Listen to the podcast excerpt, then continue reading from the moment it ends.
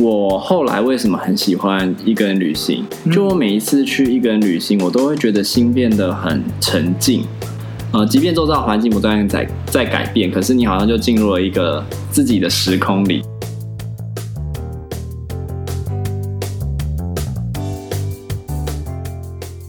欢迎收听 CC 灵芝，我是阿坤，我是阿策，这是一个吸收人生日月精华的频道。我们邀请你跟着我们一起自在的 CC 灵芝。OK，今天我们要聊的主题是关于一个人旅行。就是你会想要去一个人旅行吗？其实我很久没有一个人旅行了。然后我自己的话，我觉得会想。当然可以的话，我觉得还是嗯。呃因为现在有了另外一半嘛，所以我觉得目前如果说要去旅行，我当然是希望可以带着另外一半一起去。那你觉得跟另外一半一起去，跟自己去旅行，这两个之间有什么样的差别？我觉得差别最大的就是那个，嗯，一个是时间感，就是我觉得当我一个人旅行的时候，我需要比较多的时间去面对我自己。对，然后那个时间我就觉得过得比较久，也比较慢，比较慢。对，那相比之下，就是你比较享受哪一种的旅行方式？其实我觉得两个都很享受，哎，就是当然，我觉得有个原因是因为我跟我的另外一半目前还没有办法去出远门，就是在外面过夜这样子，嗯、所以我们嗯、呃，如果去外面走走散散心，我觉得。呃，就是我们现在最多能够做到的小旅行了。嗯，但是如果说能够去外面，可能像是去绿岛好了，我觉得那个就是会是我蛮向往的、期待的事情。对对对对。但是如果说要我现在一个人去绿岛，我会觉得比较犹豫啦，因为我又不晓得我在那边要干嘛。嗯，对。所以好像其实跟另外一半去和自己旅行都是享受，只是说那个享受的不一样。对对对，那我想跟朋友啊，或者是家人什么一起去旅行，很能够直接理解，就是其实是享受那个在一起的时光，然后一起去经验可能美好的风景、美美好的食物，然后留下美好的回忆。那一个人旅行到底哪里吸引我们？我觉得很有趣，就是因为我在大学的时候一个人旅行过，然后那个时候就是发了疯吧，就。买了一个一本地图，然后就坐着联运就到彰化去。嗯，对。那主要是前面有先查说我要在哪个地方入住，嗯，所以我就是查了两个点，或是我可能是先查一个，然后下一个点我们就是到那个点之后再继续往下查，嗯、然后都是住背包客栈，嗯，这样。那我觉得那段旅程对我来说，呃，有个很大的收获就是我怎么样去认识一些我从来不会去认识的人。所以是好像在一个人旅行的时候，你比较有机会认识新的朋友。对对对对，就是这是一些真的是在我的生活圈里面我不会遇到的，哦、就很像跨出了舒适圈的感觉。是在什么样的契机下有机会认识？就是、那个跟平平常你你一个人去超市买东西的差别是什么？就是我一个人去超市买东西不会遇到，但我一个人去旅行会遇到。我觉得很有趣，就是像是在背包客栈，嗯，然后我们就会因为那个背包客栈应该是。我有点忘记，但就是空间不大，然后住在那里的人就是可能会稍作休息，然后就彼此聊聊说：“欸，你从哪里来？那你今天要去哪里？”这好像是旅行会去的那些空间，汇集了一些其实准备好要认识新朋友的人，然后有那样开放的心情，然后也很乐于跟不认识的人打招呼。那个就跟我们日常生活中的。超市不一样，因为我们去超市，大家都是有一个很明确的目的，就是买了就要走，最好也不要人打扰我，我就赶快去，赶快回来这样子。对，可是我就觉得说，这这在里面，我发现一件事是，其实我是一个蛮容易怕孤单的人。嗯，对，就是我在旅行的时候，我就会蛮需要有一个伴在。哦，像在彰化，然后我后来到一个蛮有趣的民宿，那你就马上找到伴了。对，呃，不是不是不是那个伴，不是那个伴，那个完蛋，旅伴嘛，旅伴。对对对对。就像呃，第一天遇到的两个从中国来的，然后我们就是逛了古迹，在鹿港，嗯，然后后来我在田中，就是靠近田尾那里了，田中好像台中 田就是社头火车站，然后到了田尾那边，嗯，就遇到一个很有趣的老板，嗯，就是民宿老板，然后那边待了两天，然后再遇到另一个也是独自旅行的一个女孩子，然后就很有趣。这样，然后后来我们就再也没联络了，这样子。哦，要特别强调这样，对对，强调一下。对，后来就是又辗转到了埔里，就做我这个叭叭叭叭。之后很有趣，我是跟那边的租车行的老板认识，这样子就是会聊很多。嗯，我觉得那个就是一个让我不会这么的呃孤单的一件事情。嗯，但是这跟我一开始想要去旅行的原因就不太一样。嗯。你刚刚分享这段，其实也让我想到我一个人旅行的经验。嗯、就我觉得，从以前也不是说，哎，特别就是好像很向往一个人旅行，而是先有了一个旅行的经验以后，才慢慢喜欢上这样的感觉。嗯，我记得我第一次一个人旅行是是。在日本的时候，那时候主要是因为没有人可以陪我去旅行，就那一段时间，所以我就是自己找一个点去，然后可能就搭电车，想办法到那个地方，然后在那个地方晃一天，可能喝喝咖啡，吃吃东西，然后有时候会遇到一些认识的人。可是因为那时候我还不太会日语，然后也没有去那种可能像背包客栈会有很多旅客汇集的地方，所以就比较没有交到一些可能新的朋友啊或什么的。然后，不过我印象，我觉得我开始真的喜欢上一个人旅行，是我有一年参加了一个叫“世界公民岛”的计划。他就是希望你去世界各国出一些任务，然后他可能会给你一个目标。比如说，当年我是去参加去澳洲，他希望我去采访一些跟多元文化教育有关的事情，然后会有一些记录这样。然后他有要求，这就是一个一个人的旅行。然后我就在那一年去了。那其实我回想起来，其实真的是前。一两个礼拜会很不安，也很慌张，嗯、就觉得好像有一个人，然后常常面对很多事情，就会有一种，呃，很不安，然后很想要可能跟朋友啊或者是家人连上线的那种对冲动。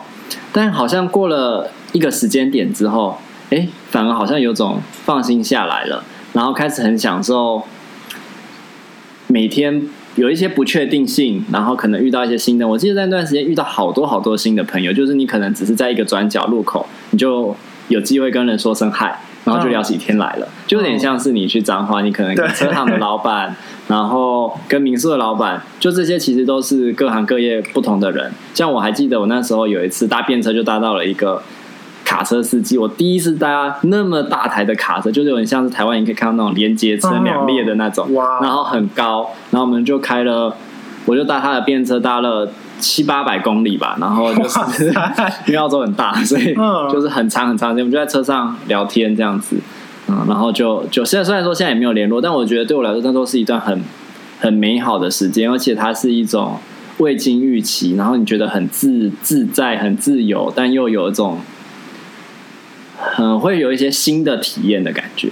哇哦，那我蛮好奇是说，因为像其实我们。呃，都经历过，在一个人旅行的时候，会有一个一开始有一个蛮不安的感觉在。那你是怎么样去？嗯、呃，因为你说好像时间过了，就是感觉就消散了。嗯，就是怎么样去克服这样的一个过程？我觉得那段时间呢、啊，有一个很重要的发现，就是虽然一个人旅行，但不代表你跟人没有连接。嗯，我觉得是说。在前可能一两周的时间，你还感受不到跟人的连接，所以会觉得很不安，所以会想要找你既有的连接。可是你可能找久了，发现因为你毕竟在一个旅行的状态，别人可能在工作，在做自己的事情，有自己的生活，你会发现，哎，虽然有人可以找，可是未必能够有连接。嗯，那好像渐渐的也会有点可能不知道说什么，除了你可能就分享你的所见所闻这样子。那后来我觉得能够找到另外一个。连接其实就是，哎，当你不把注意力跟焦点放在那个不安的时候，你好像有一些新的经验，比如说遇到人啊什么，你开始在那个当地、嗯、那个环境，或者是在旅途中，有一些新的连接产生的时候，就会也也也会觉得比较放心跟安心。然后我另外注意到的现象是，呃，当我在旅行的时候，很自然而然的就会有想要用。Social media 就是社交软体的，就是会会想要分享我在旅行上的所见所闻。那那个是平常日常生活不会的，日常生活我可能就是滑滑别人看别人的 FB 或者是 Instagram，但是我不会想要分享。可是，在一个人旅行的时候，会想要做这件事情。那我觉得这其实某种程度就是一方面是我我放松跟我自在下来，然后我发现很多有趣的东西，我觉得这东西想要跟人分享。但另一方面，其实也是我希望透过这样分享跟。人产生连接，嗯，我觉得就蛮有趣的，就是说那个不安的感觉嘛，因为对我来讲，这个不安的感觉其实真的有时候是蛮强烈的。就是我为什么我一个人来到一个完全不知道、不熟悉、不认识大家的地方，就让我就会让我想到那个，嗯，有一本书叫《异乡人》吧。对，有点忘记卡缪，卡缪，等一下，卡啥？有点忘记是哪一个了。卡缪，卡缪。对，就是那种，嗯，好像，嗯，突然间要去只面对自己的一个时候，然后那时候对我来讲，也是一个我很想要去，就对我大学第一次要去一个人旅行的时候，很想要去体验的一种感受。嗯，然后那个感受就是很强烈，就是，嗯，我我是谁？我在哪里？为什么我？我现在在这边做这件事情，就是一个完全去打破原有我我对于我的生活生命的一种熟悉和舒适感。嗯，我觉得那种不安的感觉，就真的是让我很想回家。嗯，这样子就很想要赶快回到舒适圈。那那时候你会做什么？那个时候面对那种感觉的时候，那个时候我有打电话给我朋友。嗯，对，就是就像你说的，就是你会。嗯，很想要跟他们在可能有个联系啊，或什么的。但我觉得也很大一个原因，是因为可能我在那样的一个短程旅行里面，我并没有遇到可以伴着我一起旅行的人。我觉得会有一种想象是说，我可能在走一条我的旅行的道路，嗯，然后我会在不同的背包客栈里面遇到不一样的人，那我们一起前进一段时间，但之后我们就会分开，嗯，然后我会找到下一个跟我一起前进的人，那他也会找到。他自己的路，对，这样子，但是在可能刚好那时候我到玻璃之后就没有找到类似的人哦，所以那段时间，当你没有在旅程中遇到一段可以陪你走的人，那时候就是你刚刚一开始讲到，其实你发现你很没有办法在那个状态下安定下来。对对对对，就是会觉得会有一种嗯、呃、空虚的感觉在。嗯，对。那我觉得这个就是一个蛮让我嗯。呃比较难去做到一个人旅行这件事情，但自己会很向往，因为对我来讲，平常在做所谓的助人工作的时候，我们很少很难有机会把时间留给自己。嗯，当然，就像前面说，我虽然想要带着伴侣一起去旅行，但也知道说，其实有了伴侣之后，我更难有自己的时间。是因为其实跟其他人一起去旅行。焦点或者是注意力，一定就是会分散到可能其他人身上。对对对对，而在那个整个焦点回到回到自己身上的时候，就真的是一个嗯，我觉得好像从来没有做过的一件事，就是和自己相处这件事情。嗯，我发现这其实就是我后来为什么很喜欢一个人旅行。就我每一次去一个人旅行，我都会觉得心变得很沉静。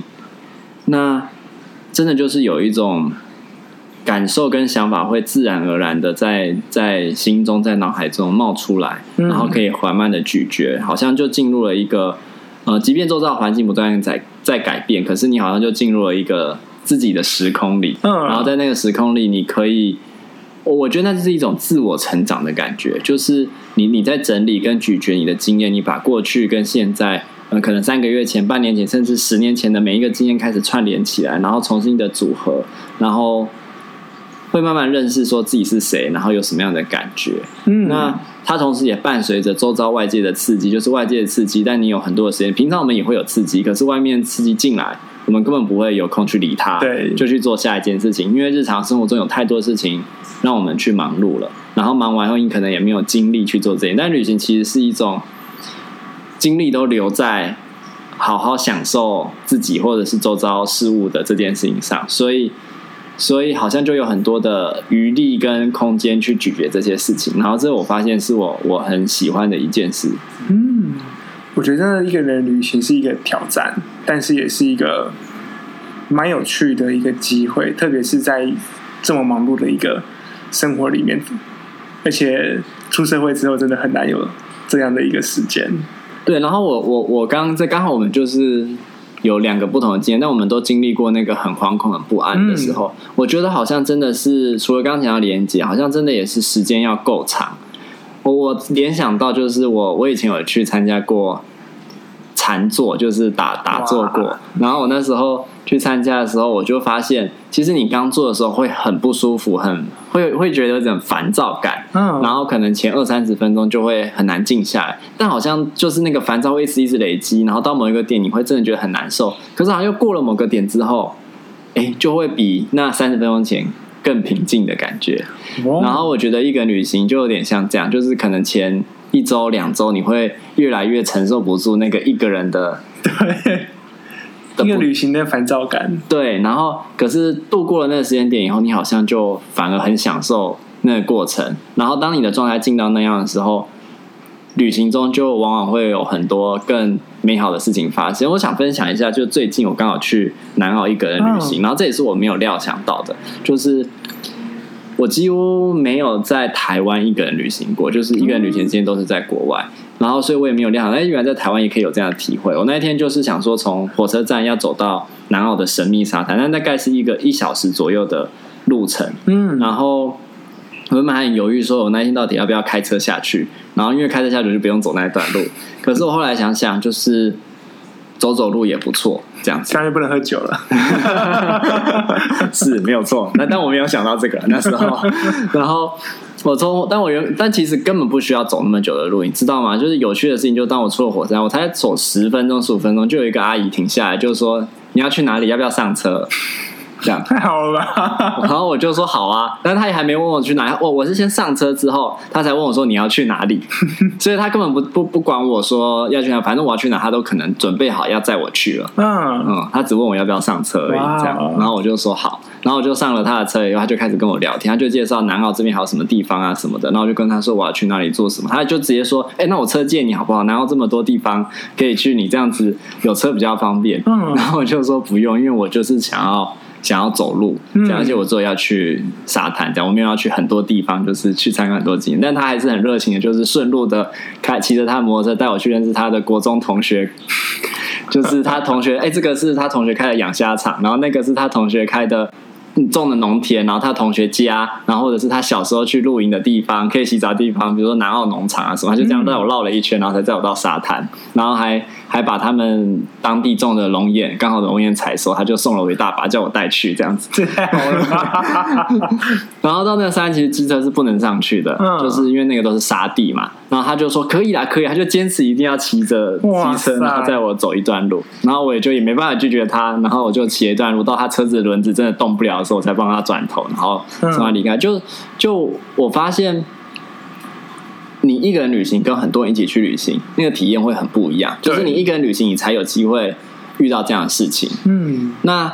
某种程度也涉及了，就是当我们像我刚才讲一个旅行，可能前两个礼拜会比较不安、比较惶恐的时候，其实我发现，在那个过程中就也比较难认识人，因为你的状态其实就在自己的情绪里，你没有打开。也许对方我们可能说不清楚那个是什么，但我们看到一个人，就是好像有一种感觉。那这又联想到我那一天走回来的经验，就我去了神秘沙滩，走回来的路上，然后就有一个大叔，他就坐在海边。然后他就看我走过去，然后我就看到他的车，因为他的车子就是看起来就是走可以走在沙滩上的那种，然后而且他的排气管是在上面，所以是还可以过溪水的那种。哇塞！对，然后他就看了我一下，然后就说：“来，我请你喝一杯。”就这样，然后我就坐下来，然后他就到了，我不能说他倒什么，他就到了，他就到了，用他的瓶盖，然后倒了一杯给我，这样子，然后我们就在海边聊起天来。哦。然后我我我就很喜欢这种很自然而然，然后人很真诚的那种相遇。也许不知道什么事还会在互动、在聊天、在在什么，但是就是那一段时间，其实就就会陪伴你一辈子。就是你每次回想起这个海滩的时候，你都会想起在这个地方有一段这样的故事。我觉得是哎、欸，就是让我想到说，就是呃，一个旅行就是把自己丢在一个，也不是丢在，就是去。重新去看见，呃，生命是什么样的一个过程？就是当我来到这个世界上的时候，我其实什么都没有。然后在一个旅行的时候，好像就是把我过去所的一些东西，就全部都抛在脑后，然后重新去体会，不论是当地的，还是重新去建立跟人的连接。嗯，虽然那个连接可能是短暂的，嗯，但是就像在生命里面，其实很多事情就是这样来来去去，嗯的一种感觉在这样子。对，所以那一天我就有一个很大的体会，就是我们我就想到，就是以前我们常常会说要改善偏向的交通设施，或是改善交通设，嗯、就对，就这种。可是其实人际网络其实就是最好的交通设施。就是你看我我我只是走在路上就会，其实每个人都其实有空车可以搭，就是说，但是人跟人之间的那种信任跟不安全感，其实常常会。让我的车子宁可空着，也不要载任何的人。对，或者是我也不敢上任何人的车子。嗯，可是当好像过了那个，哎，你你可以把你的状态打开的时候，其实别人也可以感受得到，就很自然而然会发生。才一天之中，我就遇到了三三四个这样子陌生的人，然后而且我觉得建立了很不错的关系，就在那个短短的时间内。那那个是在日常生活中做不到的。那我觉得这不是只是说。哦，就是我我的状态怎么样，而是因为我平常也没有办法进入那种开放、嗯、开放跟自在的状态里，是因为我在那个旅行的过程中，我进入了那个很开放、很放松、很自在的状态里，才有机会遇到这样的人。嗯，哦，我觉得真的是一个透过一个人旅行去开启了不一样的自己。那如果之后啊，阿坤有机会规划一趟旅程的话，你会想要去哪里旅行？其实我的。目标就是因为我在大学的时候，每一年的寒暑假，我都会跟我的高中同学去不一样的地方。嗯、那如果是一个人旅行，我会希望是先从我台湾还没有去过的地方，嗯，那可能就像是云林或是嘉义这样子。我苗栗吧，苗栗好像也还没去过，嗯，就是去体验一下当地有什么，然后去感受一下，希望也有像阿策这样子的一个。神秘的邂逅这样子，嗯，那对于你呢？